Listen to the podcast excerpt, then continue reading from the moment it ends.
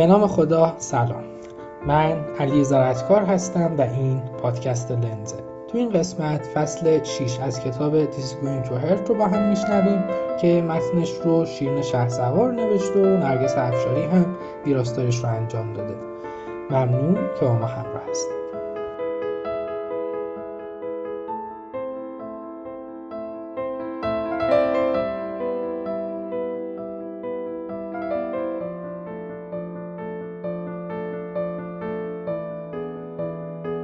بریم خاطراتی رو از زبون نویسنده بشنویم. من همیشه احساس غرور می‌کردم که بگم برای NHS یا همون National Health Service کار می‌کنم. این سازمان برخلاف هر دارایی ملی دیگه ایه خدمات بهداشت و درمان بیشترین کار رو انجام میده و همه ما از اون بهره شدیم. از گهواره تا گور با ما همراهن. ما رو به دنیا میارن و توی زمان مرگمون ما رو توی ساکهای مشکی مخصوص جسد می‌ذارن و بین این دو هر کاری که علم پزشکی اجازه بده انجام میدن تا ما رو زنده نگه دارن. دونستن اینکه شما برای NHS کار می‌کنید باعث میشه چیزهای بسیاری در مورد این شغل بدونید. مثلا ساعتهای کاری ظالمانه بروکراسی و کمبود نیروی کار. من قدیما می‌تونستم تصور کنم که به عنوان یه پزشک مشاور تو کلینیک کار کنم. شاید اگه یه مرسدس هم می‌خواستم گهگاهی هیستراسکوپی انجام می‌دادم. در واقع من کنزالتنت هایی رو میشناختم که همین زندگی رو داشتن و من هم همین شرایط رو دوست داشتم. در نتیجه شروع به انجام کار کردم. برای اینکه بتونم دخل و خرجم رو تنظیم کنم وام گرفتم. به دلیل اینکه وقت اضافه کمی داشتم شیفت های شب توی بیمارستان های خصوصی که بین شیفت های عادی روزانه قرار دارن رو انتخاب می کردم چون بار کاری سبکتری داشتن و می‌تونستم شبی یکی دو ساعت بخوابم. گهگاهی بعضی از دوستان که می‌دونستن. پول ممکنه این نفر رو خوشحال نکنه ولی باعث خریدهای بهتر میشه. ازم میپرسیدن که برای به دنیا آمدن بچهشون برن کلینیک خصوصی یا نه. به نظرم این کار لازم نبود چون برای به دنیا آوردن فرزند تو کلینیک خصوصی باید یه عالمه پول بدی و بیمه سلامت هم اونو تحت پوشش قرار نمیده.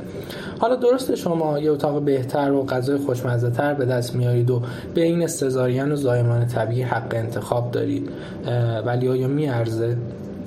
پزشکتون هم ممکنه شما رو به سزارین تشویق کنه تا از شما پول بیشتری بگیره و خودش هم توی زمان مشخصی کار کنه و مجبور نباشه نصف شبی به صورت اورژانسی به بیمارستان بیاد و وقتی که بعد از چند ساعت از بیمارستان رفت باقی مشکلاتتون با رزیدنت باشه من به عنوان رزیدنت همین کارها رو انجام می‌دادم و با اون کنار می اومدم اما بعضی از همکارای خیلی جوونم نمی‌تونستم با چنین وضعیتی مقابله کنن. مثلا اگر یه وضعیت استراری بزرگ که از عهده یک پزشک به تنهایی خارج باشه چی؟ تو چنین موقعیتی تنها کاری که می‌تونید بکنید اینه که با NHS تماس بگیرید تا مریضتون رو بردار و ببره و مشکلش رو حل بکنه و شما امیدوار باشید که تا اون موقع مریض زنده بمونه. به شخصه اصلا دوست نداشتم که چنین ریسکایی رو انجام بدم و وقتی اوضاع خراب شد پزشک مسئول باشم. و به همین دلیل با وجود نیاز مالی چند ماه بعد این کار خصوصی رو ول کردم.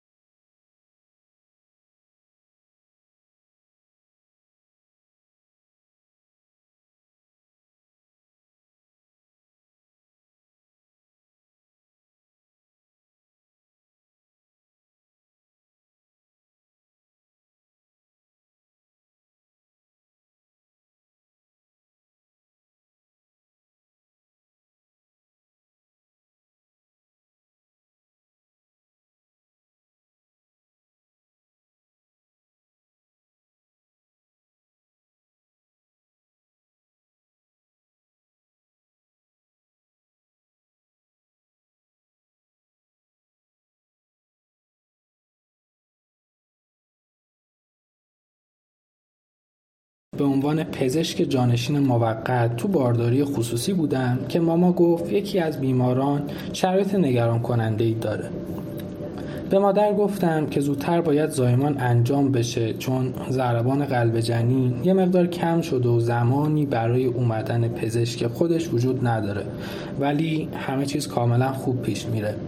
اون درک کرد. از اتاق به پزشک آقای دالاهوف یک فرد با ادب سنتی زنگ زدم ولی تو پاسخ خیلی معدب نبود. گفت که فقط یک دقیقه از کلینیک فاصله دار و تحت هیچ شرایطی من نباید عمل کنم. برگشتم و همه چیز رو برای ورود پزشک آماده کردم. بعد با خودم گفتم که مسخره است. بچه به وضوح وضعیت خوبی نداره و هر لحظه بدتر میشه. اگه دیر بیاد چی؟ مثل تاکسی که میگه یه دقیقه دیگه میاد ولی خیلی دیرتر میاد. ممکنه بچه به خاطر انفعال من به خطر بیفته.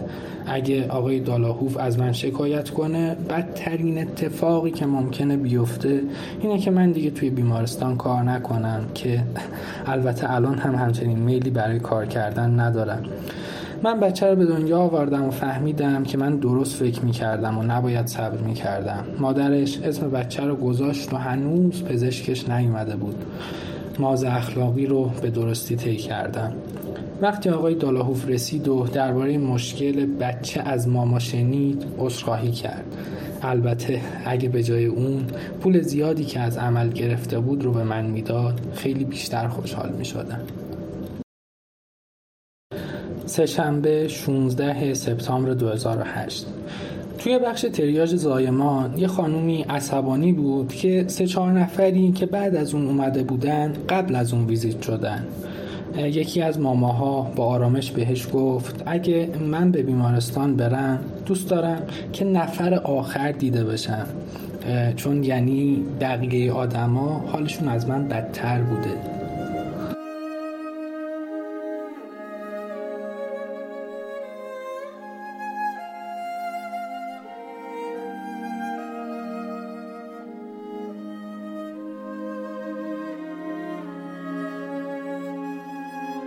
بریم سراغ یکی دیگه از خاطرات نویسنده. تلفنم ساعت هشت شب زنگ خورد. سعی کردم حدس بزنم. دلیلش اینه که فراموش کردم شیفت شبم رو برم یا کس دیگه ای نرفت و من باید به جاش برم. خوشبختانه دوستم لی بود ولی صداش نگران به نظر می رسید لی یه وکیل دفاع جنایی و من چند باری صداش شنیدم که با قضات و بقیه وکلا با آرومی حرف می‌زد و با خوشحالی می‌پرسید آیا کل بدن توسط اسید نابود شده یا فقط جمجمه؟ هم اتاقی لی تری خودش رو مجروح کرده و فکر می‌کنه که بهتره بره بیمارستان ولی تری باهاش مخالفه. لی می‌خواست ببینه وقت آزاد دارم و برم پیششون یا نه. منم کار خاصی نداشتم و رفتم. تری وقتی در کنسرو لوبیا رو باز می‌کرده دستش رو بریده و یه شریان کوچیکش بریده شده بود و کف اتاق رو پر از خون کرده بود. حتی استخونش هم دیده می‌شد. بهشون گفتم که حتما باید بره بیمارستان.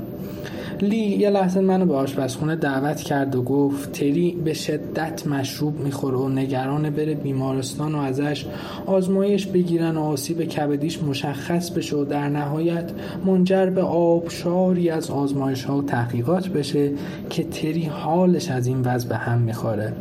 پس می‌شد فهمید چرا تری انقدر شدید خونریزی می‌کنه و چرا خونش اینقدر رقیقه. مدتی با تری حرف زدم. بهش گفتم اوضاع انگشتش اونقدر خراب هست که پزشکا دیگه به چیز دیگه توجه نمی‌کنن که بخواد نگران باشه. اما واضح بود که این مسابقه ای نیست که من توش برنده باشم. اون حتی اجازه نداد که آمبولانس خبر کنم. به طرف لی رفتم تا پلن بی بکشیم.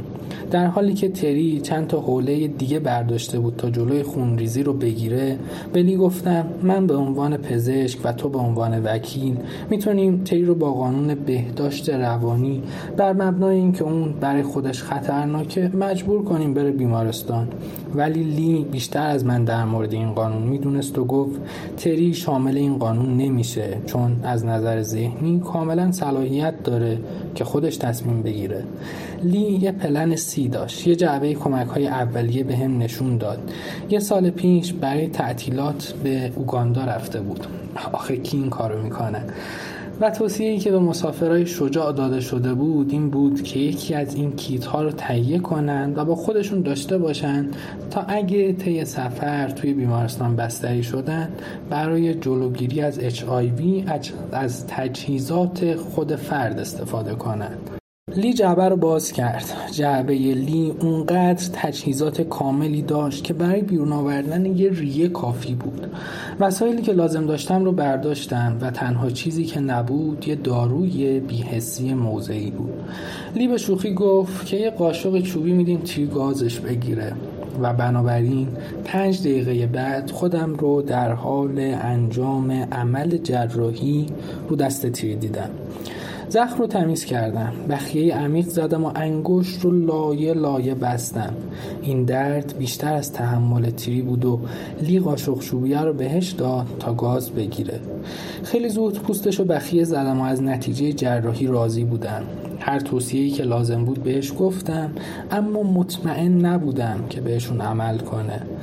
تیری می‌گفت دیگه هیچ وقت لوبیا نمی‌خوره تو راه برگشت به خونه یادم اومد. تری باید آنتیبیوتیک بخوره و باید بره پیش پزشک چون طبق قانون نوشتن نسخه برای خانواده و دوستان ممنوعه. یکی از کارهای عجیب کبد تولید فاکتورهای انعقاد خونه. پس نارسایی کبد باعث ناکارآمدی نفته شدن خون میشه. بیمار حق داره که اطلاعات بیماریش رو بفهمه و توانایی قضاوت و سبک سنگین کردن داشته باشه و خودش برای وضعیتش تصمیم بگیره حتی اگه تصمیمش کاملا اشتباه.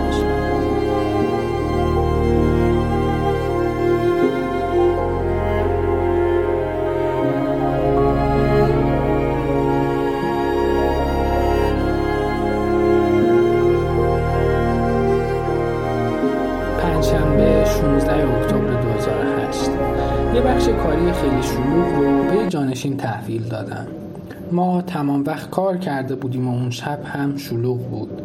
به پزشک جانشینم گفتم اگه تو بیمارستانی که با قوانینش آشنا نیستی باشی این شیفت کاری سنگین برات دو برابر سنگین تر میشه. با اینکه می‌دونستم درونش طوفان بپاست اما چیزی نگفت. براش وضعیت رو توضیح دادم و گفتم همه چی عادیه فقط یکی از مریضا رو باید سزارین کنه. به هم گفت درست نمی‌دونه چجوری این کار انجام بده. خواستم براش جزئیات رو توضیح بدم که گفت تا الان سزارین انجام نداده.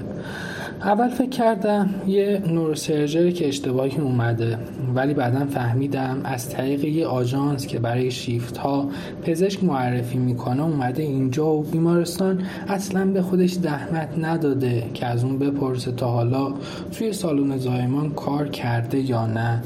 برای همین مجبور شدم تا دوازده ساعت به جاش رایگان کار کنم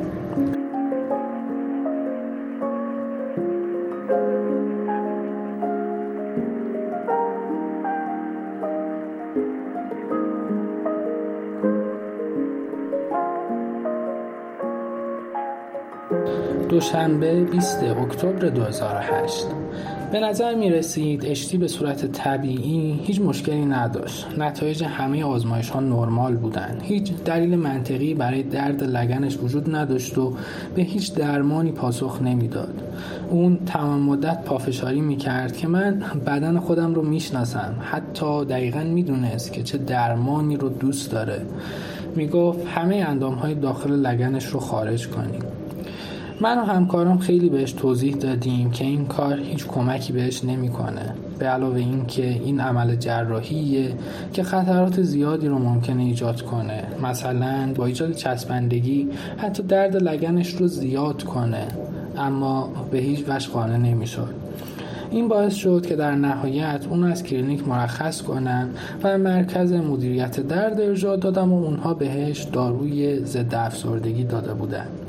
این کار خیلی خوب پیش نرفت. وقتی مریض شروع به صحبت کرد همه چی رو فهمیدم گفت من تو تمام مدت زندگی مالیات دادم. شما اسم خودتون رو می‌ذارید پزشک؟ اون تصمیم داشت که از کل کارکنای بیمارستان شکایت کنه.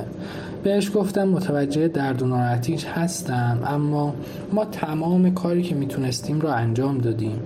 برای بار دوم ازم پرسید که این عمل رو انجام میدم یا نه و منم گفتم که تعداد زیادی از پزشکای ما در مورد شرایط اون هم نظر بودن اون گفت تا وقتی یه وقت عمل برام تعیین نکنی از اینجا نمیرم.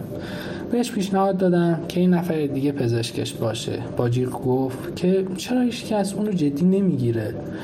بعد وسایل کنارش رو برداشت و به سمتم پرت کرد.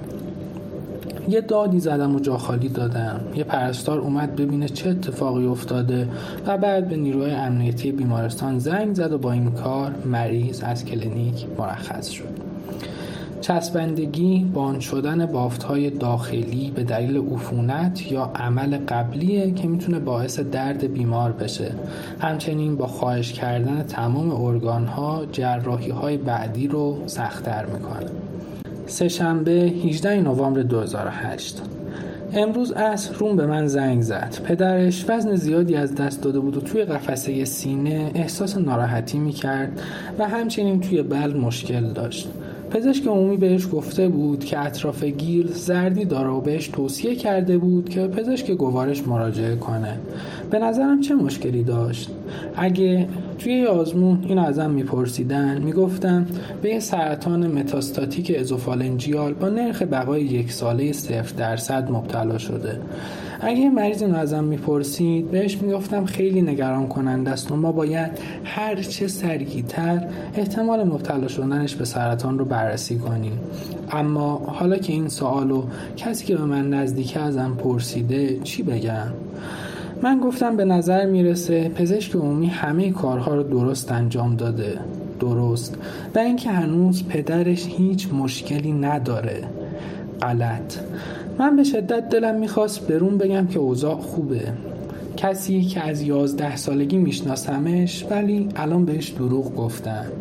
شما هیچ وقت برای امید واهی دادن به مریض دروغ نمیگید اما تو این موقعیت دقیقا این کاری بود که من کردم. به دوستم اطمینان دادم که همه چی خوبه. همیشه GMC به همون گوشزد می‌کنه که پزشک دوست یا خانواده خودمون نباشیم. اما من همیشه اینو نادیده گرفتم و اگه دوستان مشکلی داشتن به هم زنگ می‌زدن. شاید فکر می‌کردم این تنها کاریه که به عنوان یه دوست می‌تونم براشون انجام بدم.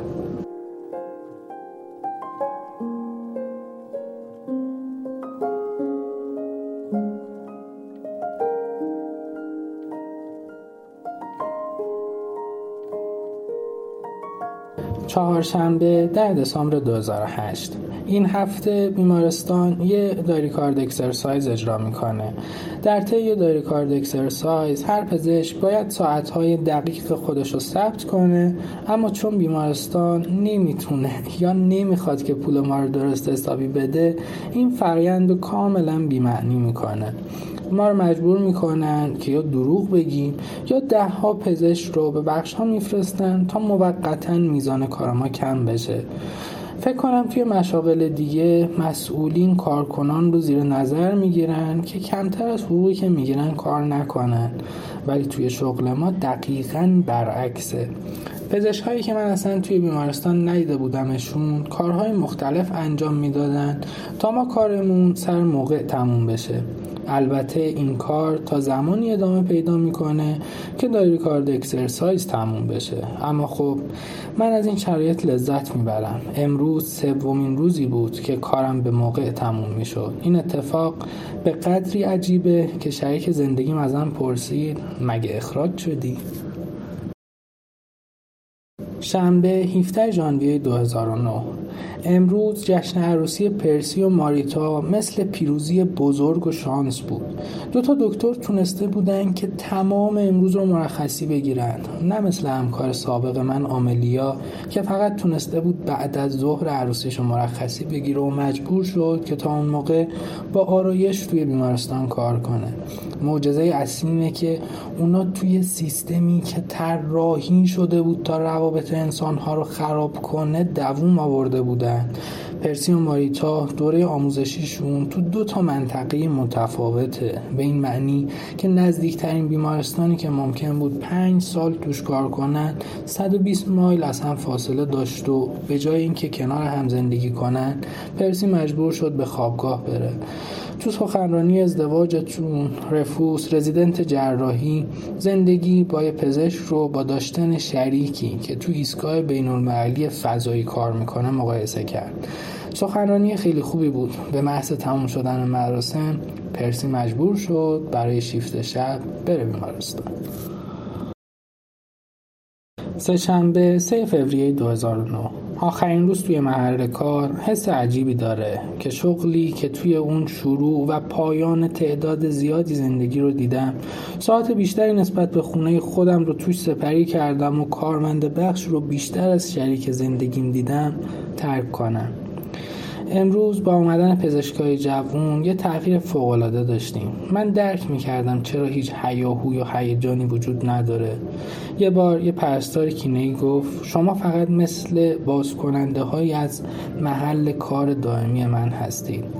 من تا امروز هیچ وقت کارت خدافزی نداشتم چه برسه به هدیه ولی امروز توی قفس هم یه بسته از آقای لاکارت دیدم. یه کارت برای تشکر و خدافزی برای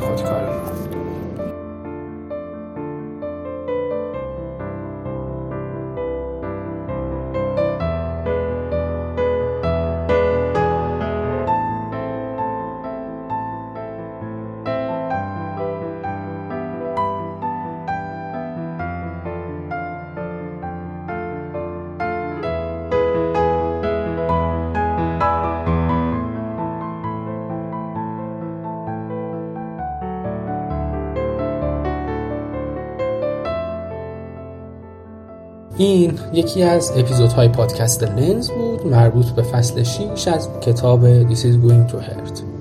امیدوارم که لذت برده باشید. نظرتون چی بود؟ اگه انتقاد یا پیشنهادی دارید یا می‌خواید با همون همکاری کنید حتما به همون بگید. پادکست لنز کاری است از تیم مدیکیشن که هسته اصلی اون رو بچه های ورودی 97 پزشکی تهران تشکیل میدن. به امید گسترش فرهنگ مطالعه خدا نگهدار.